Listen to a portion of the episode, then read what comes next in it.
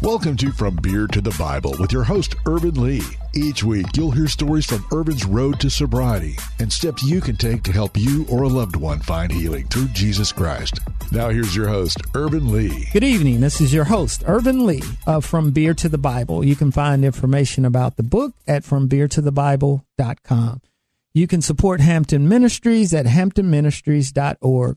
We started our conversation last week around if pastors and church leaders should drink alcohol or should they just refrain? So, what we want to do this week is we're going to go to the Word of God and see what it says about consumption of alcohol. Before we do that, let me anchor us in prayer. Father, we love you. And Father, enlighten our hearts, our ears, and our eyes as we read the Word of God around the consumption of alcohol Give us your guidance and your direction, Father God, based on your word. In Jesus' name we pray. Scott's going to lead us off with scripture as it talks to helping those around you not stumble. Thanks, Ervin. You know, there, in Paul in Corinthians, it's First Corinthians eight thirteen, kind of hits on this subject. He doesn't kind of he does hit on this subject, but it was in the context of meat, and it was uh, wherefore if meat may make my brother to offend, I will eat no flesh while the world standeth lest I make my brother to offend. You know, I, I, in the context of whether it's meat or alcohol, it's what's in that, what's that thing that may cause a brother to stumble, and it, do I want to be the cause of that? You know, whether it's meat or alcohol, is it is it okay to consume in my house? But if I have, you know, I, I, I can't drink alcohol. I can tell you, my my wife does not have the same issues we do, and she can consume alcohol and not have the same problems. But if we're having people over who do struggle with alcohol, we don't serve it and it's not out. If I ever reach a point where I think I need to have it out of the house, I can freely say, "Hey, I think we need to get it out of the house." That's good. You know, so within that context, if I look at that, well, what does that look like? Loving others well outside of my house, mm-hmm. and with the circles that I, I'm in, and it, it's the same context, right? It's how do I be of service to others to help point them to Christ? And not be the stumbling block. And I think that goes true for pastors. I'm not going to tell anybody that alcohol's wrong. I mean, it's do you personally can you handle it or not? Right. Some of us can, some of us can't. But whether it's alcohol or anything else, it's does it cause does that thing cause somebody to stumble? Well, then I need to be praying about, well, God, what what should I do? What's my right behavior? Yeah. And I, I think the Lord gives us some direction on alcohol in Proverbs chapter 23. I recommend not only for our pastors and church leaders to read it, pray it, and meditate on it, but also for the listeners and certainly those who are struggling with alcoholism. I'm going to read a few verses out of Proverbs 23. Proverbs 23 verses 19 and 20. A wise person will not be among the drinkers of alcoholic beverages. Proverbs, verse number 21 out of chapter 23. Drunkenness causes poverty. Verses 29 and 30 out of Proverbs 23. Drinking causes woe, sorrow, fighting, babbling, wounds without cause, and red eyes. And I think Scott, you and I I've both experienced. hey, raising my right hand, guys. I it, it gave me all of those and more. Proverbs chapter twenty three, verse thirty one. God instructs not to look at intoxicating drinks. Proverbs chapter 23, verse 32. Alcoholic drinks bite like a serpent and stings like an adder. Wow. And I, I got to end with this.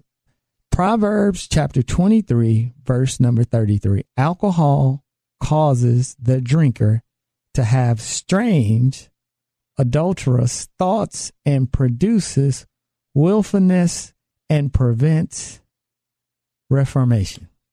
Well, and I think along those lines, um, you know, from what you and I know, right? enough of the substance, with whether it's alcohol or it's another drug of choice, right? It lowers your inhibitions. Yes. and things you might not have done before, you're a little more willing to do because you don't think there's going to be consequences or it's going to hurt anybody else. Right. You know, right. or it's fun or everybody else is doing it. Um, I was while you were reading that last scripture, I was thinking Muhammad Ali. It, you know, it'll make you float like a butterfly for a little while, but then it's going to sting you like it's going to sting like a bee. And he, I, I think we consume, and I'm going to go here because the Lord spoke to me a lot about this purpose. You know, small word, big thing, right? Mm-hmm. When I didn't understand the purpose of alcohol, I abused it. When I didn't understand my purpose, I abused myself through alcohol and other bad habits and addictions. And where purpose is not understood, abuse is inevitable. I'm going to say that again. Where purpose is not understood and clear, abuse is inevitable, right? When we don't understand the purpose of something, we abuse it. Abuse is really abnormal yeah, I use. I agree. I mean, I, I, think that's a it's a it's a great comment, right? Because if the purpose with which I'm choosing to use alcohol is to change the way I feel, yes, versus it goes well with the dinner that I'm having, yes, and adds to the flavor and to the experience of that. Well, those are two different things. Yes, yes, Right. and and Um, and I don't want to cut you off, but I don't want to lose this. The Lord just says to me, "Man looks at the outer appearance; God looks at the heart, motives." Mhm. What's the motive? Am I choosing this drink because it's going to make me feel better? It's going to make me forget my problems. It's going to comfort me. Well, we have a comforter. Mhm. Those of us who belong to Christ, the comforter is inside you, the indwelling of the Holy Spirit. And I think when we look at anything to meet our needs other than what God has given to us, the Holy Spirit, the Father, the Son, Christ, then our motives are wrong. And, and we all struggle with that to some degree or another. Yeah. Um, you know, it just some of those things aren't necessarily going to kill us like a substance will. Mm. And you know, and I think you know we, we were talking about pastors. I can't imagine the pressure of leading a congregation and the responsibility that goes with, and all the things you hear and experience, and and I mean, you're dealing with a lot of humans, and we're all broken, right? And Yeah. we all have our our hurts and our hangups. And, Yes. and pastors get to hear all that and see all that. And I think it's important as believers that, well, you know, putting them up on a pedestal, you Yeah. know, I grew up, is recognizing they're human too, and, and they need people to talk to, and they need people to seek counsel from who aren't going to judge them, but Yes. talk through the issues, right? And I think it's important to talk about uh, addiction and mental health, and how do you, what does that framework look like in the context of faith, and how you love your congregation well Mm-hmm. uh, but also to remember to lift them up in prayer because they do have a very difficult job without a lot of things. Yeah, I, I- I look at us as a church and those who love the Lord is courageous conversations Mhm. around practical application of the Bible. When I look at us as a whole, I believe we have a lot of head knowledge, but we forget to take that head knowledge embedded in our hearts. And once it gets in our heart, it changes our motives, our desires, right? We bring desires and lust, and our enemy, Satan, brings the enticement, right? Mm-hmm. If you look in Proverbs, it talks about, as we just read, don't look at intoxicating drink, right?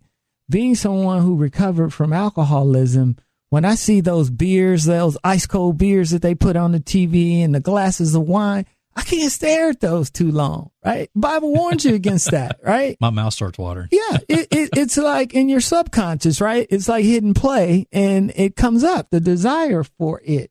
So we need to, again, don't judge the people who are suffering, whether it be pastors or, or alcoholics within your congregation is love. We, we need to love them, but we have to talk about and address, address these issues because for too long, certain dirty sins are are just not talked about and you don't really find help with with them Well, uh, and- within the church And, uh, you know, and I think it's, especially when it, it comes to addiction uh, and, and mental health issues are always tied to that.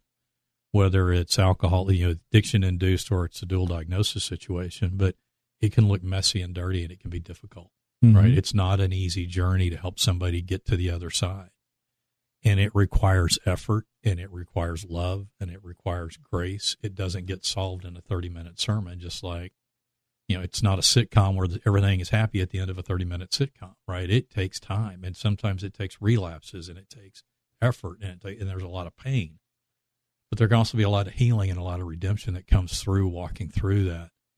Um, you know, I was reminded, you know, one of the things I was reminded about when you were talking is there's a, a music is kind of like air to me and, and, and I find inspiration in a lot of different places, but there's a line in a Kenny Chesney song that always stuck out to me. It was about, you know, my favorite sin's going to be the one that does me in. Yeah. You Mm. know, I, I liked covering up the way I felt with alcohol because the way it, it made me feel better for a period of time. All of a sudden, Yeah. that was the only answer and solution I had, and it did me in. yeah. And it was going to take me all the way to the end if I didn't get help and I didn't reach out ultimately to God to help guide me through and heal me Yeah. with the help of doctors and counselors in a 12 step program. But Christ was at the center of that, of cleaning house. You and, know, and the the when I look at pastors, right, and you talked about how you viewed them being on a pedestal, I think I I viewed them that way as well. And one of the things that I see a lot of today, and I've raised my hand, I was a part of this, is what I will call pastor abuse all the way we project on them, right? That they've got to be perfect. They've got all the answers. They've got it all together. That's not true. And when they do have an issue, they need accountability, but they need safe places to get things out of their closet that they're dealing with. And I think too many times the life of a pastor, and I had one say this to me, that it's lonely because of what I call pastor uh, abuse, right? Being projected upon that they've got to be, be, have everything together.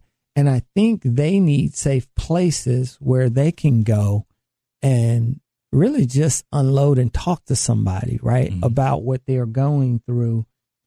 Well, and, and I think it's a great comment. I mean, you were you were sharing me with me that you spoke at a at a conference recently with a lot of pastors, and and you know the outcome of that. You were surprised at the number of of pastors that were coming up to you. Oh, man, I struggle with I struggle with alcohol.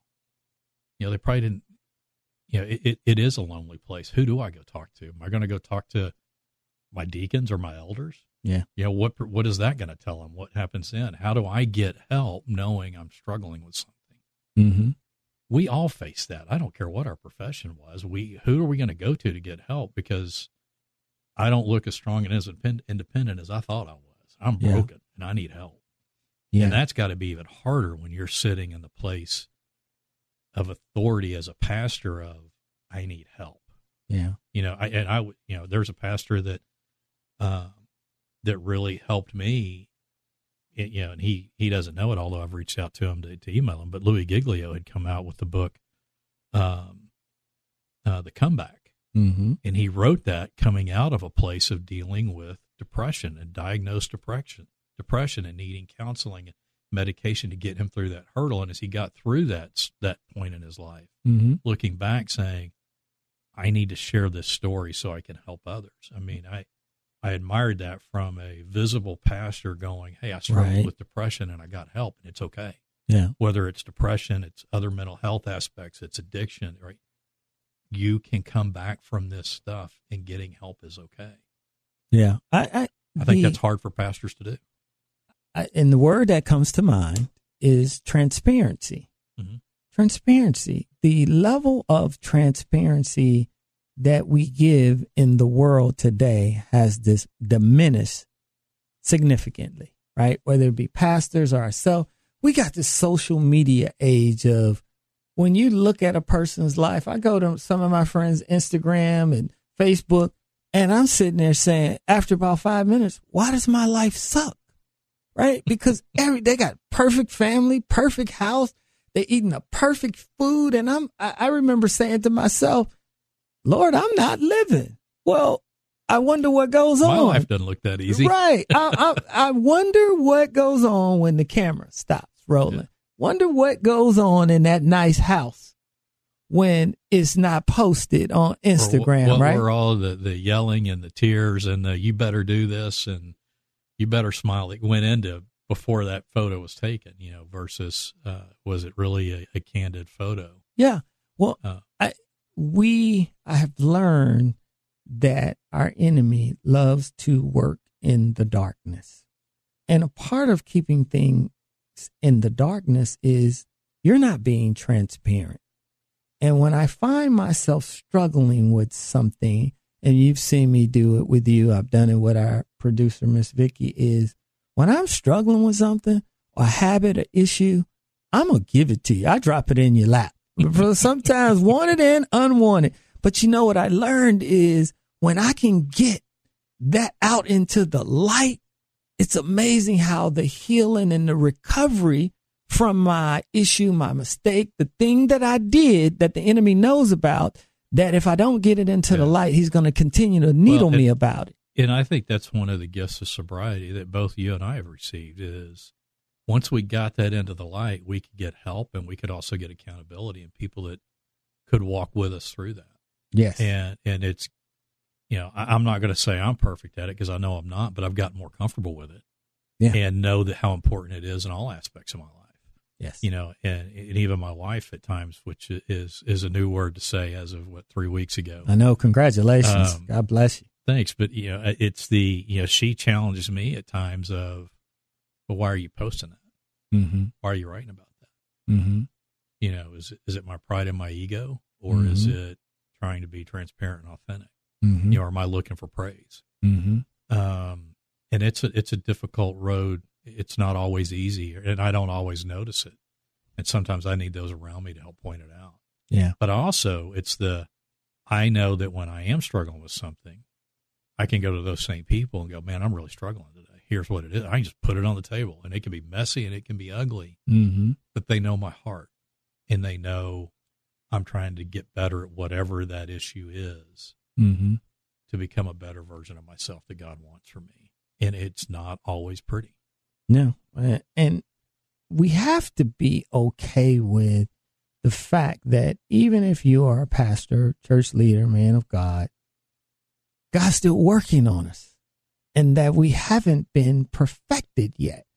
But a part of this is we love our pastors and we're just warning you with grace.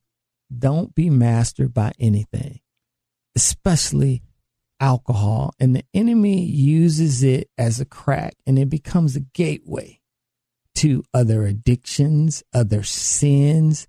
You are just more likely to fall into sin when Mhm. you're consuming alcohol. Mhm. Bible talks about it, about drunkenness.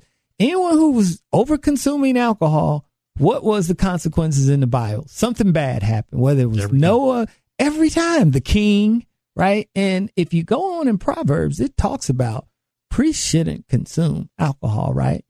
And I'm not telling you one way or another. Scott and I are never going to have a drink again. But what we are telling you to, too many times we think about the reward of something. Well, and I think there's also um, in how it, it, it, what do you do personally, but also how do you extend grace to those that are suffering or struggling with those types of choices within your congregation or your sphere of influence in your ministry? And know, I can remember when I got my one year chip, my sister and her husband came up and went to the meeting, and my sister's comment was, wow, I understand why you like going to those meetings. That felt more like church to me than church does. Yeah. Because everybody there accepted everybody unconditionally and loved each other unconditionally and wasn't judging. Yeah. How many people can walk in and tell those stories in a church and feel safe? Well, I not very many churches that I have seen, and I remember telling my testimony to uh, a pastor, and he said, "Wow, man, I could never do some of those things you did. and I was sitting there saying, that's probably not the response that I was going to get. Now, he came back later and apologized. I'm sure the Spirit convicted him of that. But I want to go back to something I said earlier. This is we weigh the rewards and the benefits of an action. We do that well. What we don't do well is if I take this drink or if I go do this thing or if I watch this porn, what's the consequences of that? Mm-hmm. What are the consequences of that? Right. And I think as our pastors and those who are in church leadership have this decision to make, am I going to drink alcohol or am I not? What's the consequences of that, of that particular behavior? And that is one of the things that I never did when I was drinking is what are the consequences to this? Or as I've often heard in the rooms of AA, play that tape forward. Play that tape forward. And we will play that tape just a little bit more on the other side. We'll be right back. We'll be back with more of From Beer to the Bible right here on The Word, 100.7 FM.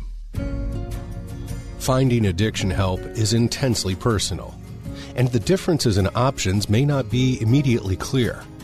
Hampton Ministries was founded with the intent to provide people struggling with substance and behavioral issues with guidance to find the best environment for their well being and recovery. Our main focus is to help those who use drugs and alcohol to break free and learn to cope with life circumstances. Hampton Ministries provides a rehab welcome kit to provide crucial resources to make their journey a success. Utilizing Lonnie Hampton's principles of character, work ethic, and selflessness, participants learn to hold themselves accountable.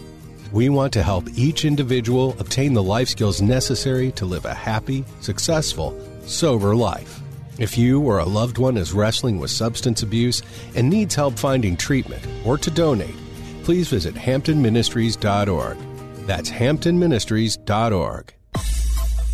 Welcome back to From Beer to the Bible. Here's your host, Ervin Lee. Welcome back. It's Ervin Lee, your host of From Beer to the Bible. We want to wrap up today's show by showing all of our pastors and church leaders and elders that we love you, that we understand the challenges that you face as it deals with the issue of should I drink or should I not drink? What we want to do is just tell you what the word says and give you our personal experiences. And I hope we've done that we're praying for you and we're asking the Holy Spirit to give you divine guidance and direction on your decision to consume or not consume alcohol. Scott, you want to add something? Yeah, I just uh, I, I, agree with with all you said, and I just I'm just thinking back to my journey, and you know, one of the, the the people that was most critical in my journey was my pastor at the time, Tom Palmer at the Methodist Church in Coppell, and he extended me that love and grace, and he knew the whole story mm-hmm. and he had seen the the downfall and then saw me come through the other side of it. And I'm grateful to have had a pastor during that part of my journey that could wrap his arms around me and love me. Yeah. Uh, and I'm grateful for what pastors do, and it's a tough job, and and uh, I know I couldn't do it, um, and I'm certainly grateful for them, and and uh, I hope that we can all be there to love and support them because they need it. Yes, and I, I'm going to end with this. People know that I sell alcohol. I was an abuser of alcohol. Alcohol was what the enemy tried to use to destroy me. The Lord has used it and blessed us with this wonderful platform to warn those based upon our past experiences about the disasters that can come upon you by abusing alcohol and drugs. So, my warning to you is this as the guy who has been abused by alcohol, as the guy who sells alcohol, I would refrain from it. But if you must, please consume it responsibly. And may the God of all grace give you grace in whatever you decide as it relates to alcohol. And don't forget, the love, I love you. The faith is in Christ Jesus, and the hope is found in the Lord our God. May God always richly bless you. Thank you for listening to From Beer to the Bible with host Ervin Lee. To learn more, visit FromBeerToTheBible.com. There you can catch past episode podcasts and find other resources. That's FromBeerToTheBible.com.